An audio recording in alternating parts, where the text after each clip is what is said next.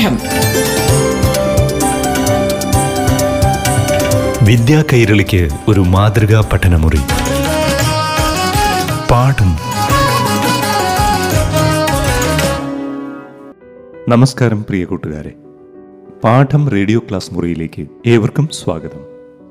ഇപ്പോൾ കേരള പൊതുവിദ്യാഭ്യാസ പാഠ്യപദ്ധതിയിലെ ഏഴാം തലത്തിലെ സാമൂഹ്യ ശാസ്ത്ര വിഷയത്തെ ആസ്പദമാക്കിയുള്ള ക്ലാസ്സാണ്. അവതരിപ്പിക്കുന്നത് കൊല്ലായിൽ S N U P S അധ്യാപികയായ ഷീജ ബീഗം. നമസ്കാരം പ്രിയപ്പെട്ട കൂട്ടുകാരെ. ഇന്നത്തെ പാഠം റേഡിയോ ക്ലാസ്സിലേക്ക് എല്ലാവർക്കും സ്വാഗതം. ഏഴാം സ്റ്റാൻഡേർഡിലെ സാമൂഹ്യശാസ്ത്ര വിഷയത്തിൽ ഇന്ത്യ പൊതുയുഗത്തിലേക്ക് എന്ന നാലാമത്തെ യൂണിറ്റിലെ ആദ്യ ഭാഗമാണ് നമ്മൾ കഴിഞ്ഞ ക്ലാസ്സിൽ ചർച്ച ചെയ്തിരുന്നത്. ഇന്ന് ആ അധ്യായത്തിന്റെ തുടർച്ചയായിട്ട് ബാക്കി ഭാഗത്തിലെ കൂടുതൽ അറിവുകൾ നമുക്ക് നേടാം. കഴിഞ്ഞ ക്ലാസ്സിൽ എന്തെല്ലാം കാര്യങ്ങളാണ് ആ പാഠഭാഗത്തു നിന്ന് നിങ്ങൾ മനസ്സിലാക്കിയത്? ഇന്ത്യയിൽ നിലനിന്നിരുന്ന വിവിധ സാമൂഹിക ദുരാചാരങ്ങളെക്കുറിച്ച് അറിഞ്ഞു അല്ലേ? ഏതൊക്കെയായിരുന്നു ആ സാമൂഹിക ദുരാചാരങ്ങൾ? സതി ശൈശ വിവാഹം ബഹുഭാര്യാത്വം അതുപോലെ വിധവാ വിവാഹ നിഷേധം അടിമത്വം തുടങ്ങിയ നിരവധി ദുരാചാരങ്ങളെക്കുറിച്ച് മനസ്സിലാക്കി. ഇത്തരം അനാചാരങ്ങൾക്കെതിരെയാണ് പത്തൊൻപതാം നൂറ്റാണ്ടായപ്പോൾ നിരവധി പരിഷ്കരണ പ്രസ്ഥാനങ്ങൾ ഉയർന്നു വന്നത്. ഈ പരിഷ്കരണ പ്രസ്ഥാനങ്ങളിലൂടെയാണ് സാമൂഹിക അനാചാരങ്ങൾക്കെതിരെയും സാമൂഹിക ഉന്നമനത്തിനു വേണ്ടിയും സാമൂഹിക പരിഷ്കർത്താക്കൾ പ്രവർത്തിച്ചത്. ആ സാമൂഹിക പരിഷ്കർത്താക്കളെയും പരിചയപ്പെട്ടു. ആരൊക്കെയായിരുന്നു? രാജാ റാംമോഹൻ റോയി സ്വാമി ദയാനന്ദ സരസ്വതി സ്വാമി വിവേകാനന്ദൻ ജ്യോതിറാവ് ഫുലെ സർ സയ്യിദ് അഹമ്മദ് ഖാൻ പണ്ഡിത രമാഭായി. തുടങ്ങിയ സാമൂഹ്യ പരിഷ്കർത്താക്കളെയാണ് ഈ അധ്യായത്തിലൂടെ മനസ്സിലാക്കിയത്. ജാതിക്കും മതത്തിനും അതീതമായി ഇന്ത്യക്കാരിൽ വിശ്വസാഹോദര്യത്തിന്റെ ഒരു കാഴ്ചപ്പാട് വളർത്തിയെടുക്കാൻ ഇവർക്ക് അക്കാലത്ത് കഴിഞ്ഞിരുന്നു. ഇവരെല്ലാവരും തന്നെ വിദ്യാഭ്യാസത്തിന് വളരെയധികം പ്രാധാന്യം നൽകിയിരുന്നു. വിദ്യാഭ്യാസത്തിലൂടെ മാത്രമേ സമൂഹത്തിൽ നിലനിൽക്കുന്ന ഈ ഇരുട്ടിനെ അകറ്റാൻ കഴിയുമെന്ന് അവർ വിശ്വസിച്ചിരുന്നു. അതായത് അന്ധവിശ്വാസം അനാചാരം തുടങ്ങിയ സമൂഹത്തിൽ ഇരുട്ടു പകരുന്ന ഇത്തരം കാര്യങ്ങളെ അകറ്റിയിട്ട് വിദ്യാഭ്യാസത്തിലൂടെ ഒരു പൊതു വെളിച്ചം പകരാൻ ഇവർ ശ്രമിച്ചിരുന്നു. സ്വന്തം രാജ്യത്തെക്കുറിച്ചുള്ള അഭിമാനബോധവും ആത്മവിശ്വാസവും ഇന്ത്യക്കാരിൽ വളർത്തിയെടുക്കാനും അതുപോലെ ഇന്ത്യക്കാരെല്ലാം ഒരൊറ്റ ജനതയാണെന്ന കാഴ്ചപ്പാട് ജനങ്ങളിൽ ഉണ്ടാക്കിയെടുക്കാനും ഒക്കെ ഇവർ വഹിച്ച പങ്ക് വളരെ പ്രശംസനീയമാണ്. അപ്പൊ ഈ ഇന്ത്യക്കാരെല്ലാം ഒരൊറ്റ ജനതയാണെന്ന ബോധത്തിന് നമ്മൾ ഒരു വാക്ക് ഒറ്റ വാക്കായി പഠിച്ചു. അത് ഏതായിരുന്നു? ദേശീയത അല്ലെ? ദേശീയത എന്നാണ് അതിനെ പറയുന്നത്. അതുപോലെ ബ്രിട്ടീഷുകാരുടെ നടപടികൾക്കെതിരെയൊക്കെ പ്രവർത്തിക്കാനായി ജനങ്ങളുടെ ഇടയിൽ ഒരു വികാരം ജനിപ്പിക്കാൻ തന്നെ ഈ ദേശീയതയും അതുപോലെ അക്കാലത്തെ രാഷ്ട്രീയ സാമ്പത്തിക സാഹചര്യങ്ങളുമൊക്കെ അനുകൂലമായിരുന്നു. ദേശീയ ബോധം സൃഷ്ടിച്ചതിന്റെ ഫലമായി പല പ്രാദേശിക സംഘടനകളും ഉയർന്നു വന്നിരുന്നു. ഇതിന്റെ പ്രചോദനത്താലാണ് ദേശീയ തലത്തിൽ ഒരു സംഘടന രൂപീകരിക്കുന്നത്. അത് ഏത് സംഘടനയായിരുന്നു? ഇന്ത്യൻ നാഷണൽ കോൺഗ്രസ് അല്ലേ? ആയിരത്തി എണ്ണൂറ്റി എൺപത്തി അഞ്ചിലാണ് ഡബ്ല്യു സി ബാനർജിയുടെ അധ്യക്ഷതയിൽ ചേർന്ന യോഗത്തിൽ വെച്ച് ഇന്ത്യൻ നാഷണൽ കോൺഗ്രസ് രൂപീകൃതമാകുന്നത്. അപ്പോ ഇന്ത്യൻ നാഷണൽ കോൺഗ്രസ് രൂപീകൃതമായതിനെ കുറിച്ചൊക്കെ നമ്മൾ കഴിഞ്ഞ ക്ലാസ്സിൽ ഒരുപാട് കാര്യങ്ങൾ മനസ്സിലാക്കിയിരുന്നു. എവിടെ വെച്ചായിരുന്നു ആ ഇന്ത്യൻ നാഷണൽ കോൺഗ്രസ് രൂപീകൃതമായ യോഗം നടന്നത്? ബോംബെയിലെ തേജ്പാൽ സംസ്കൃത കോളേജിൽ വെച്ചാണ് അല്ലേ അപ്പൊ ഇന്ത്യൻ നാഷണൽ കോൺഗ്രസ് എന്ന ഈ സംഘടനയുടെ രൂപീകരണത്തോടെയാണ് ബ്രിട്ടീഷുകാരിൽ നിന്ന് മോചനം നേടാനുള്ള ഇന്ത്യക്കാരുടെ സമരത്തിന് ഒരു സംഘടിത സ്വഭാവം കൈവരുന്നത്. ബ്രിട്ടീഷ് ആധിപത്യത്തിനെതിരെ നടന്ന ഈ സംഘടിത പ്രക്ഷോഭങ്ങളെയെല്ലാം ദേശീയ പ്രസ്ഥാനം എന്നാണ് അറിയപ്പെട്ടത്. ബ്രിട്ടീഷുകാർക്കെതിരെ നടത്തിയ സമരത്തിന്റെ രീതി അനുസരിച്ച് ദേശീയ പ്രസ്ഥാനത്തെ മൂന്ന് കാലഘട്ടങ്ങളായി തിരിക്കുകയും ചെയ്തിരുന്നു. അത് ഏതൊക്കെയായിരുന്നു? മിതവാദ ദേശീയതയുടെ കാലഘട്ടം അതുപോലെ തീവ്ര ദേശീയതയുടെ കാലഘട്ടം ഗാന്ധിയൻ കാലഘട്ടം എന്നിങ്ങനെ ആയിരുന്നു മിതവാദ ദേശീയതയുടെ കാലഘട്ടം ആണ് നമ്മൾ കഴിഞ്ഞ ക്ലാസ്സിൽ മനസ്സിലാക്കിയിരുന്നത്. മിതവാദ ദേശീയതയുടെ കാലഘട്ടത്തിൽ ഉൾപ്പെട്ടവർ അതായത് മിതവാദ ദേശീയവാദികൾ വളരെ സമാധാനപരമായാണ് ബ്രിട്ടീഷ് നയങ്ങൾക്കെതിരെ പ്രക്ഷോഭങ്ങൾ നടത്തിയിരുന്നത്. പരാതികളിലൂടെയും പ്രമേയങ്ങളിലൂടെയും ഒക്കെയാണ് പൊതു ആവശ്യങ്ങൾ ബ്രിട്ടീഷ് സർക്കാരിന്റെ ശ്രദ്ധയിൽ പെടുത്തിയിരുന്നത്. എന്നാൽ ഇങ്ങനെയുള്ള ആവശ്യങ്ങളൊന്നും ബ്രിട്ടീഷുകാർ അംഗീകരിച്ചിരുന്നില്ല. മിതവാദ ദേശീയ നേതാക്കളുടെ ഇത്തരം സമാധാനപരമായി നേടിയെടുക്കാനുള്ള ആവശ്യങ്ങളൊന്നും ബ്രിട്ടീഷുകാർ അംഗീകരിച്ചിരുന്നില്ല. മിതവാദ ദേശീയ നേതാക്കളിലെ പ്രമുഖർ ആരൊക്കെയായിരുന്നു? ദാദാബായി നവറോജി ഗോപാലകൃഷ്ണ ഗോഖലെ ബദറുദ്ദീൻ തൊയ്യബ്ജി ഫിറോസ് ഷാ മേത്ത തുടങ്ങിയവരൊക്കെ ആയിരുന്നു. അപ്പോൾ ആക്രമണരഹിതമായ പ്രതിഷേധ മാർഗങ്ങളിലൂടെയും പരാതികളിലൂടെയും മിതവാദികൾ ആവശ്യം നേടിയെടുക്കാൻ ശ്രമിച്ചെങ്കിലും ബ്രിട്ടീഷ് അധികാരികൾ ഇത് വേണ്ട വിധത്തിൽ പരിഗണിക്കാതിരുന്നതൊക്കെ ഇന്ത്യൻ നാഷണൽ കോൺഗ്രസ് തന്നെ മറ്റൊരു വിഭാഗത്തെ സൃഷ്ടിച്ചു. മിതവാദികളുടെ രീതികളെ എതിർത്തുകൊണ്ട് തീവ്ര ദേശീയവാദികൾ എന്ന ഒരു വിഭാഗത്തിനെ സൃഷ്ടിച്ചു. തീവ്ര ദേശീയവാദികൾ വിപ്ലവകരമായ രാഷ്ട്രീയ പ്രക്ഷോഭ രീതികളിലൂടെയാണ് ആവശ്യങ്ങൾ നേടിയെടുക്കാൻ ശ്രമിച്ചത്. വളരെ സമാധാനപരമായെന്നും ബ്രിട്ടീഷുകാരിൽ നിന്ന് ആവശ്യങ്ങൾ നേടിയെടുക്കാൻ കഴിയില്ലെന്ന് ഇവർക്കറിയാമായിരുന്നു. അതുകൊണ്ട് തന്നെ അവർ ബ്രിട്ടീഷുകാർക്കെതിരെ ഊർജസ്വലമായ സമരരീതികൾ ആവിഷ്കരിച്ചെടുത്തു. അതിനുവേണ്ടി സ്ത്രീകളെയും കർഷകരെയും വിദ്യാർത്ഥികളെയും എല്ലാം ഉൾപ്പെടുത്തിക്കൊണ്ട് ഒരു ബഹുജന സമരമാണ് സംഘടിപ്പിച്ചിരുന്നത്. ഇവരുടെ പ്രധാന ലക്ഷ്യം അതായത് തീവ്രദേശീയവാദികളുടെ പ്രധാന ലക്ഷ്യം തന്നെ സ്വരാജ് അഥവാ സ്വാതന്ത്ര്യം എന്നത് തന്നെയായിരുന്നു. ബ്രിട്ടീഷുകാരിൽ നിന്ന് സ്വാതന്ത്ര്യം നേടിയെടുക്കുക എന്നത് തന്നെയായിരുന്നു തീവ്രദേശീയവാദികളുടെ പ്രധാനപ്പെട്ട ലക്ഷ്യം. ഇനി നമുക്ക് തീവ്രദേശീയവാദികളിലെ പ്രമുഖർ ആരൊക്കെയായിരുന്നു എന്ന് നോക്കാം. തീവ്രദേശീയവാദികളിലെ പ്രമുഖരായിരുന്നു ബാലഗംഗാധര തിലക് ബിപിൻ ചന്ദ്രപാൽ ലാലാ ലജ്പത് റായ് എന്നിവർ. ഈ ത്രിമൂർത്തികളെ അതായത് ഈ മൂന്ന് പേരെ കൂടെ ഒരുമിച്ച് അറിയപ്പെട്ടിരുന്നത് ലാൽ പാൽ ബാൽ കൂട്ടുകെട്ട് എന്നാണ് ഇവരെ അറിയപ്പെട്ടിരുന്നത്. എന്നാൽ ലാലാ ലജ്പത് റായിയെ ചുരുക്കിയിട്ട് അതിൽ ലാല എന്നുള്ളതിന്റെ ലാൽ അതുപോലെ പാൽ ബിപിൻ ചന്ദ്രപാലിന്റെ പേരിന്റെ ലാസ്റ്റ് ഭാഗം അതുപോലെ ബാൽ ബാലഗംഗാധര തിലക് എന്ന പേരിന്റെ ആദ്യ ഭാഗം. ഇത് മൂന്നും ചേർത്താണ് ലാൽ പാൽ ബാൽ എന്ന് ഇവരെ ചുരുക്കപ്പേരിൽ അറിയപ്പെട്ടിരുന്നത്. അപ്പോൾ തീവ്രദേശീയവാദികളായ ഇവരുടെ പ്രവർത്തനങ്ങൾ ദേശീയ ശ്രദ്ധ ആകർഷിക്കുന്ന തരത്തിലുള്ളതായിരുന്നു. ഇത് ഇന്ത്യൻ ജനതയെ കൂടുതൽ പ്രചോദിപ്പിക്കുകയും ചെയ്തു ബ്രിട്ടീഷുകാർക്കെതിരെ പ്രവർത്തിക്കാനായിട്ട്. തീവ്രദേശീയതയുടെ മുഖ്യ വക്താവായിരുന്നു ബാലഗംഗാധര തിലക്. ഇദ്ദേഹത്തെ മറ്റൊരു പേരിൽ അറിയപ്പെടുന്നുണ്ട് ലോകമാന്യ എന്നാണ് ജനങ്ങൾ ആദരവോടെ ബാലഗംഗാധര തിലകനെ വിളിച്ചിരുന്നത്. ഇദ്ദേഹം മറാത്ത കേസരി തുടങ്ങിയ രണ്ട് പത്രങ്ങൾ ആരംഭിച്ചിട്ടുണ്ട്. ബ്രിട്ടീഷുകാരിൽ നിന്നും പൂർണമായും മോചനം നേടുക എന്ന ലക്ഷ്യത്തോടെ തന്നെ പ്രവർത്തിച്ച തീവ്ര ദേശീയതയുടെ പ്രധാന നേതാവായ ബാലഗംഗാധര തിലകന്റെ ഒരു പ്രഖ്യാപനവും വളരെ പ്രസിദ്ധമായിരുന്നു. അദ്ദേഹം പറഞ്ഞത് സ്വാതന്ത്ര്യം എന്റെ ജന്മാവകാശമാണ്. ഞാൻ അത് നേടുക തന്നെ ചെയ്യും. അദ്ദേഹത്തിനെ ജനങ്ങൾ ആദരവോടെ വിളിച്ചിരുന്നത് ലോകമാന്യ എന്നായിരുന്നു. ഇപ്പൊ ലോകമാന്യ ബാലഗംഗാധര തിലക്. ഇനി നമുക്ക് തീവ്രദേശീയതയുടെ കാലഘട്ടം ആരംഭിച്ചത് എപ്പോഴാണെന്ന് ഒന്ന് പരിശോധിക്കാം.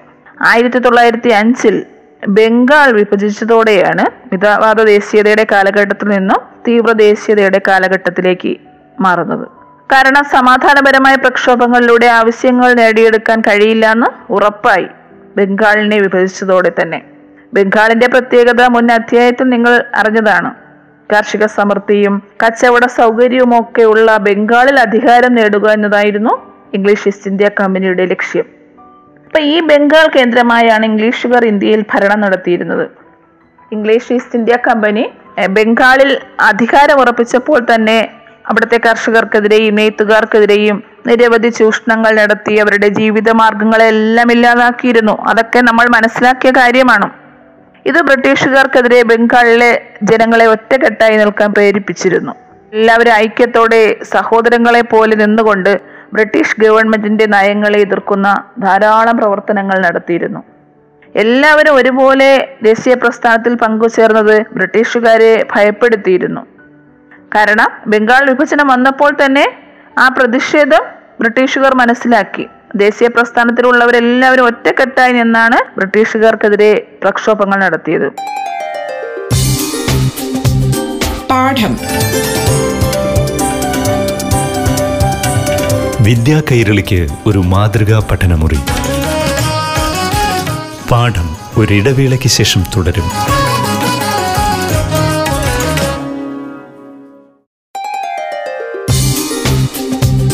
പാഠം. വിദ്യാ കൈരളിക്ക് ഒരു മാതൃകാ പഠനമുറി. പാഠം തുടരുന്നു. ആയിരത്തി തൊള്ളായിരത്തി നാലിൽ ബ്രിട്ടീഷ് ഇന്ത്യയിലെ ആഭ്യന്തര സെക്രട്ടറി ആയിരുന്ന റിസ്ലെ ബംഗാളിലെ ജനതയുടെ ഐക്യത്തെക്കുറിച്ച് പറഞ്ഞ വാക്കുകൾ നമുക്കൊന്ന് കേൾക്കാം. ഒന്നിച്ചു നിൽക്കുന്ന ബംഗാൾ ഒരു ശക്തിയാണ്. ബംഗാളിനെ വിഭജിച്ചാൽ ശക്തി കുറയും. നമ്മുടെ ഭരണത്തെ എതിർക്കുന്നവരുടെ കരുത്ത് ചോർന്നു പോകും. എന്നാണ് അദ്ദേഹം പറഞ്ഞിരിക്കുന്നത്. ഇപ്പൊ ബ്രിട്ടീഷ് ഭരണത്തിനെതിരായി ഉയർന്നു വന്ന ഒരു ശക്തിയായാണ് ബംഗാളിനെ ബ്രിട്ടീഷ് അധികാരികൾ കണ്ടിരുന്നത്. അതുകൊണ്ട് തന്നെ ഇവിടുത്തെ ജനങ്ങളുടെ ഐക്യത്തെ തകർത്താൽ മാത്രമേ തങ്ങൾക്ക് നിലനിൽപ്പുള്ളൂ എന്ന ചിന്തയിലാണ് ബംഗാൾ വിഭജനത്തിനുള്ള ശ്രമം ആരംഭിക്കുന്നത്. ആയിരത്തി തൊള്ളായിരത്തി മൂന്നിൽ തന്നെ ബംഗാൾ വിഭജിക്കാനുള്ള ശ്രമം ഇന്ത്യൻ വൈസ്രോയി ആയിരുന്ന കഴ്സൺ പ്രഭു ആരംഭിച്ചു. മുസ്ലിം ഭൂരിപക്ഷ പ്രദേശങ്ങൾ ഉൾപ്പെടുത്തി ബംഗാളിന്റെ തലസ്ഥാനമായ ധാക്ക കേന്ദ്രീകരിച്ചുകൊണ്ട് കിഴക്കൻ ബംഗാൾ ഈസ്റ്റ് ബംഗാളും ഹിന്ദു ഭൂരിപക്ഷ പ്രദേശങ്ങൾ ഉൾപ്പെടുത്തിക്കൊണ്ട് പടിഞ്ഞാറൻ ബംഗാൾ അഥവാ വെസ്റ്റ് ബംഗാൾ. അങ്ങനെ ബംഗാളിനെ പൂർവ ബംഗാൾ എന്നും പശ്ചിമ ബംഗാൾ എന്നും രണ്ടായി വിഭജിക്കാനുള്ള പദ്ധതി തയ്യാറാക്കി. ആയിരത്തി തൊള്ളായിരത്തി അഞ്ച് ഒക്ടോബർ പതിനാറിന് ബംഗാളിനെ വിഭജിച്ചുകൊണ്ടുള്ള പ്രഖ്യാപനം ഔദ്യോഗികമായി പ്രാബല്യത്തിൽ വരികയും ചെയ്തു. അപ്പോൾ ബംഗാളിലെ ജനങ്ങളുടെ ഐക്യത തങ്ങൾക്ക് ദോഷകരമാണെന്ന് മനസ്സിലാക്കിക്കൊണ്ടാണ് ബ്രിട്ടീഷുകാർ ഇങ്ങനെ തുനിയുന്നത്. ബംഗാളിനെ വിഭജിച്ചാൽ മാത്രമേ തങ്ങൾക്ക് ഇവിടെ പിടിച്ചു നിൽക്കാൻ കഴിയുകയുള്ളൂ എന്ന് അവർ മനസ്സിലാക്കി കഴിഞ്ഞു. അങ്ങനെ ഐക്യതയോടെ കഴിഞ്ഞിരുന്ന ജനങ്ങളെ മതത്തിന്റെ അടിസ്ഥാനത്തിലാണ് ഭിന്നിപ്പിക്കുന്നത്. അതുപോലെ ജനങ്ങളിലെ ഐക്യബോധം തകർക്കുക ബംഗാളിലെ ശക്തമായ ദേശീയ പ്രസ്ഥാനം തകർക്കുക എന്നതൊക്കെ ഈ വിഭജനത്തിന്റെ ഉദ്ദേശ്യമായിരുന്നു. എന്നാൽ കഴ്സൻ പ്രഭു പറഞ്ഞത് ഭരണ സൗകര്യത്തിന് വേണ്ടിയാണ് ബംഗാളിനെ തങ്ങൾ വിഭജിക്കുന്നതെന്നാണ്. എന്നാൽ അത് ബ്രിട്ടീഷുകാരുടെ ഗൂഢതന്ത്രമായിരുന്നു. ഭിന്നിപ്പിച്ച് ഭരിക്കൽ എന്ന നയം. ജാതി മതഭേദമന്യേ എല്ലാവരും ഒറ്റക്കെട്ടായി ഐക്യത്തോടെ നിന്നുകൊണ്ട് ബ്രിട്ടീഷുകാരുടെ ഭിന്നിപ്പിച്ച് ഭരിക്കൽ എന്ന നയത്തെ എതിർക്കാൻ തന്നെ തീരുമാനിച്ചു. ബംഗാളിനെ വിഭജിക്കുക എന്നത് വൈസ്രോയിയായ കഴ്സൻ പ്രഭുവിന്റെ ഒരു ഗൂഢതന്ത്രമായിരുന്നു. അത് നമുക്ക് കഴ്സം പ്രഭുവിന്റെ വാക്കുകളിലൂടെ മനസ്സിലാക്കാം. അദ്ദേഹം പറഞ്ഞത് ഞാൻ ഇന്ത്യയിൽ വന്നത് ഹിമാലയത്തിന്റെ ഔന്നത്യം കണ്ട് വിസ്മയം കൊള്ളാനല്ല വിശ്വോത്തരം എന്ന് വിശേഷിപ്പിക്കാറുള്ള താജ്മഹലിന്റെ ആകാശ ശോഭ കണ്ട് കൺകുളിർക്കാനുമല്ല എന്നെ ഇന്ത്യയിലേക്ക് പറഞ്ഞയച്ച ഭരണകക്ഷിയുടെ നടപടികൾ നടപ്പിലാക്കാനാണ്. എന്റെ മുൻഗാമികളും ഞങ്ങളുടെ പൂർവികരും ഈ ഉപഭൂഖണ്ഡം കൈയടക്കിയതും ഭരണം നിലനിർത്തിയതും വാൾമുന കൊണ്ടും തോക്കുകൊണ്ടുമാണ് അതിൽ വ്യത്യസ്തമായി യാതൊന്നും നിങ്ങൾ എന്നിൽ നിന്നും പ്രതീക്ഷിക്കുകയും വേണ്ട. എന്നാണ് കഴ്സൻ പ്രഭു പറഞ്ഞത്. അപ്പൊ കഴ്സൻ പ്രഭുവിന്റെ ഈ വാക്കുകളിൽ നിന്ന് തന്നെ നമുക്ക് നമ്മുടെ രാജ്യത്തെ ഐക്യത നശിപ്പിച്ചുകൊണ്ട് ഇവിടെ അധികാരം ഉറപ്പിച്ചു നിൽക്കാനുള്ള ബ്രിട്ടീഷുകാരുടെ ഗൂഢതന്ത്രം എത്രമാത്രം ശക്തമായിരുന്നു എന്ന് വ്യക്തമാകുന്നതാണ് അല്ലേ? പക്ഷേ നിരവധി പ്രക്ഷോഭങ്ങൾ വന്നപ്പോൾ കഴ്സൻ പ്രഭുവിന്റെ അഭിപ്രായം എന്തായിരുന്നു? ഭരണ സൗകര്യത്തിന് വേണ്ടിയാണ് ബംഗാളിനെ വിഭജിച്ചതെന്നാണ്. അദ്ദേഹത്തിന്റെ ഈ പ്രഖ്യാപനങ്ങളിൽ നിന്നൊക്കെ നമുക്ക് ആ ബ്രിട്ടീഷുകാരുടെ ഗൂഢതന്ത്രം മനസ്സിലാക്കാവുന്നതേ ഉള്ളൂ പക്ഷെ ബ്രിട്ടീഷുകാർ പ്രതീക്ഷിച്ചതുപോലെ ബംഗാൾ വിഭജനത്തോടെ ജനങ്ങളുടെ ഐക്യബോധം തകർക്കാൻ കഴിഞ്ഞില്ല. പലതരത്തിലുള്ള പ്രതിഷേധ പ്രകടനങ്ങളാണ് ബംഗാളിൽ അലയടിച്ചുകൊണ്ടിരുന്നതും. ബംഗാൾ വിഭജിച്ചതിനെ തുടർന്ന് ജനങ്ങൾ നടത്തിയ പ്രതിഷേധ രീതികൾ ഏതൊക്കെയാണെന്ന് നമുക്കൊന്ന് നോക്കാം. ഐക്യ ബംഗാൾ എന്ന മുദ്രാവാക്യം മുഴക്കിക്കൊണ്ടും ഭാരതാംബയെ സ്തുതിക്കുന്ന ദേശീയ ഗീതമായ വന്ദേ മാതരം എന്ന ഗാനം ആലപിച്ചുകൊണ്ടും അവർ പ്രകടനങ്ങൾ നടത്തി ജനങ്ങൾ.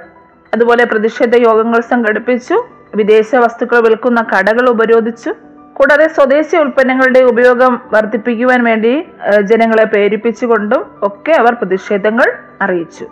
വിദേശ വസ്ത്രങ്ങളും വിദേശ മറ്റുൽപ്പന്നങ്ങളും ഒക്കെ പൊതുവായ സ്ഥലങ്ങളിൽ കൊണ്ടുവന്ന് അവർ തീയിട്ട് നശിപ്പിച്ചു. ഇംഗ്ലീഷുകാർക്കെതിരെ പ്രകടനങ്ങളും പൊതുയോഗങ്ങളും ഒക്കെ എല്ലായിടത്തും സംഘടിപ്പിക്കുകയും ചെയ്തു.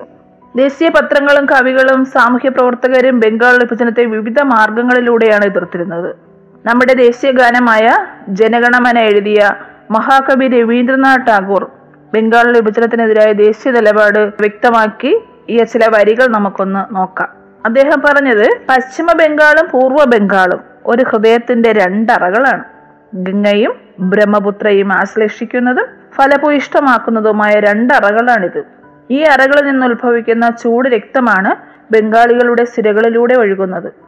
ബംഗാളിലെ ജനങ്ങളുടെ ഐക്യത എത്രമാത്രം വ്യക്തമാക്കുന്നുണ്ടല്ലേ? ഈ വരികളിലൂടെ ഇപ്പൊ ടാഗോർ തന്റെ ദേശീയ നിലപാട് ഇങ്ങനെയാണ് വ്യക്തമാക്കിയിരിക്കുന്നത്.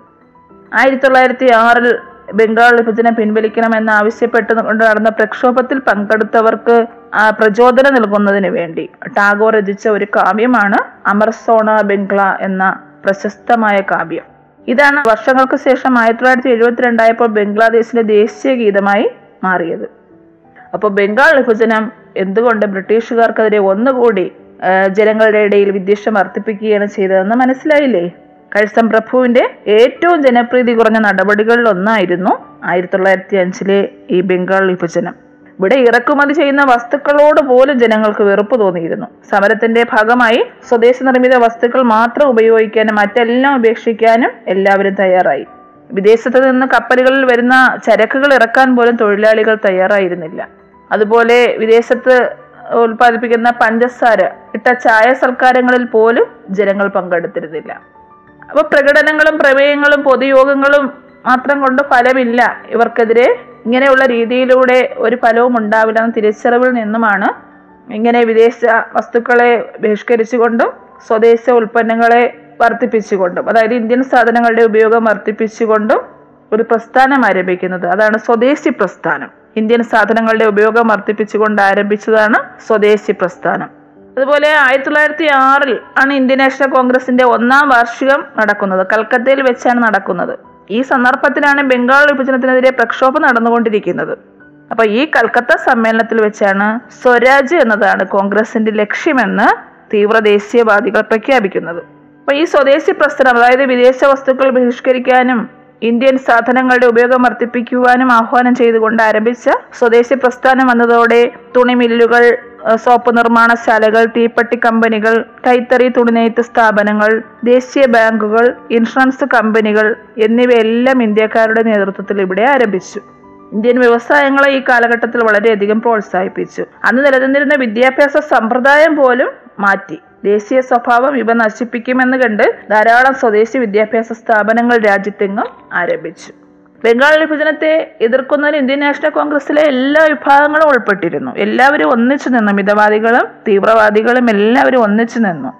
അപ്പോൾ സ്വദേശി ഉൽപ്പന്നങ്ങൾ ഉപയോഗിക്കുക വിദേശ ഉൽപ്പന്നങ്ങൾ ബഹിഷ്കരിക്കുക എന്നതായിരുന്നു ഈ ബംഗാൾ വിഭജന സമരത്തിന്റെ പ്രധാന മുദ്രാവാക്യം. അപ്പൊ ഇങ്ങനെ എല്ലാവരും ഒറ്റക്കെട്ടായി നിന്ന് ബംഗാൾ വിഭജനത്തെ എതിർത്തുകൊണ്ട് ഒറ്റക്കെട്ടായി നിന്ന ഈ സമരം വളരെ ശക്തവും വ്യാപകവുമായിരുന്നു. അതുകൊണ്ട് തന്നെ ഇംഗ്ലീഷ് ഭരണാധികാരികൾക്ക് തുടരാൻ കഴിഞ്ഞില്ല. ആയിരത്തി തൊള്ളായിരത്തി പതിനൊന്നിൽ ബംഗാൾ വിഭജനം അവർ റദ്ദു ചെയ്തു. എന്നിട്ട് പശ്ചിമ പൂർവ ബംഗാളുകളെ വീണ്ടും ഒരുമിപ്പിച്ചു. അപ്പോൾ ബഹുജന സമരം വൻ വിജയമായി മാറി. അപ്പൊ ബംഗാൾ വിഭജനവും തുടർന്നുണ്ടായ സമരങ്ങളുമാണ് ദേശീയ പ്രസ്ഥാനത്തെ പുതിയൊരു കാലഘട്ടത്തിലേക്ക് നയിച്ചതെന്ന് മനസ്സിലായല്ലോ? അങ്ങനെയാണ് തീവ്ര ദേശീയവാദികളുടെ കാലഘട്ടം ആരംഭിക്കുന്നത് തന്നെ ബംഗാൾ വിഭജനത്തോടെ. സമാധാനപരമായ പ്രക്ഷോഭങ്ങൾ നടത്തിയ മിതവാദ ദേശീയതയുടെ കാലഘട്ടത്തിൽ നിന്നും ആയിരത്തി തൊള്ളായിരത്തി അഞ്ചിലെ ബംഗാൾ വിഭജനത്തോടെയാണ് ശക്തമായ സമരമാർഗം അനുവർത്തിച്ചുകൊണ്ടുള്ള ബഹുജന സമരങ്ങൾ ആരംഭിക്കുന്നത്. ഇതാണ് തീവ്ര ദേശീയതയുടെ കാലഘട്ടം. ആരൊക്കെയായിരുന്നു തീവ്ര ദേശീയവാദികളിലെ ആ, പ്രമുഖർ? ലാലാ ലജ്പത് റായി ബാലഗംഗാധര തിലകൻ ബിപിൻ ചന്ദ്രപാൽ എന്നിവരായിരുന്നു അല്ലേ? മിതവാദികളിൽ പ്രമുഖർ ആരൊക്കെയായിരുന്നു? ദാദാബായി നവറോജി ഗോപാലകൃഷ്ണ ഗോഖലെ ബദറുദ്ദീൻ തൊയ്യബ്ജി ഫിറോസ് ഷാ മേത്ത തുടങ്ങിയവരായിരുന്നു. അപ്പോൾ ബംഗാൾ വിഭജനം നടന്ന വർഷം എല്ലാവർക്കും അറിയാമല്ലോ ആയിരത്തി തൊള്ളായിരത്തി അഞ്ച് ഒക്ടോബർ പതിനാറിന് വൈസ്രോയി ആയിരുന്ന കഴ്സം പ്രഭുവാണ് ബംഗാൾ വിഭജിക്കുന്നത്. ബ്രിട്ടീഷുകാരുടെ ഏത് തന്ത്രത്തിന്റെ ഭാഗമായാണ് ബംഗാൾ വിഭജനം നടന്നത്? ഭിന്നിപ്പിച്ച് ഭരിക്കുക എന്ന തന്ത്രം. ഏതായാലും ജനങ്ങളുടെ ശക്തമായ എതിർപ്പിനെ തുടർന്ന് ആയിരത്തി തൊള്ളായിരത്തി പതിനൊന്നിൽ വീണ്ടും ഇംഗ്ലീഷ് ഭരണാധികാരികൾ വിഭജനം റദ്ദു ചെയ്യുകയും ബംഗാൾ ഒന്നായി ബംഗാളിലെ ജനങ്ങൾ ഐക്യതയോടെ ഒന്നായി മാറുകയും ചെയ്തു. അപ്പൊ ഈ അധ്യായത്തിലൂടെ ഒരുപാട് കാര്യങ്ങൾ ബംഗാൾ വിഭജനത്തെയും ബംഗാൾ വിഭജനത്തെ തുടർന്നുണ്ടായ പ്രതിഷേധ രീതികളും എല്ലാം നമ്മൾ മനസ്സിലാക്കി കഴിഞ്ഞു അല്ലേ? ഇനി അധ്യായത്തിന്റെ ബാക്കി ഭാഗത്തിലെ അറിവുകളുമായി അടുത്ത പാഠം റേഡിയോ ക്ലാസ്സിൽ വീണ്ടും കാണാം. നന്ദി നമസ്കാരം. പാഠം. വിദ്യാ കൈരളിക്ക് ഒരു മാതൃകാ പഠനമുറി. പാഠം